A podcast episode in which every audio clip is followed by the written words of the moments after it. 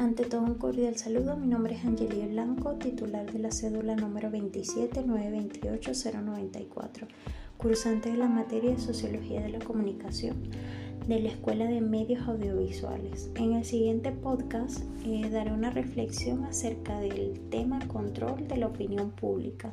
Daré respuesta a la siguiente pregunta.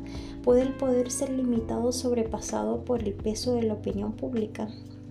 Mm, ante todo basaré mi respuesta en el tema político.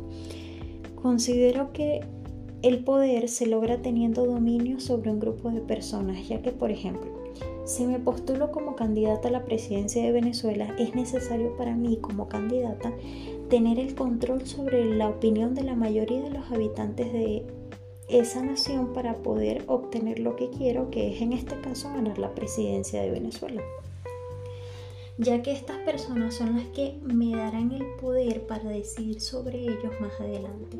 Y es por esto que creo que el poder es limitado por la opinión pública, ya que si con respecto al ejemplo que di, si estas personas no me hubieran apoyado, si no hubiera logrado yo tener el favor de ellos, no hubiera podido ganar la presidencia y por ende no hubiera obtenido lo que llamo poder para decidir sobre ellos ya que para tener poder debemos tener dominio sobre alguna cosa. Gracias.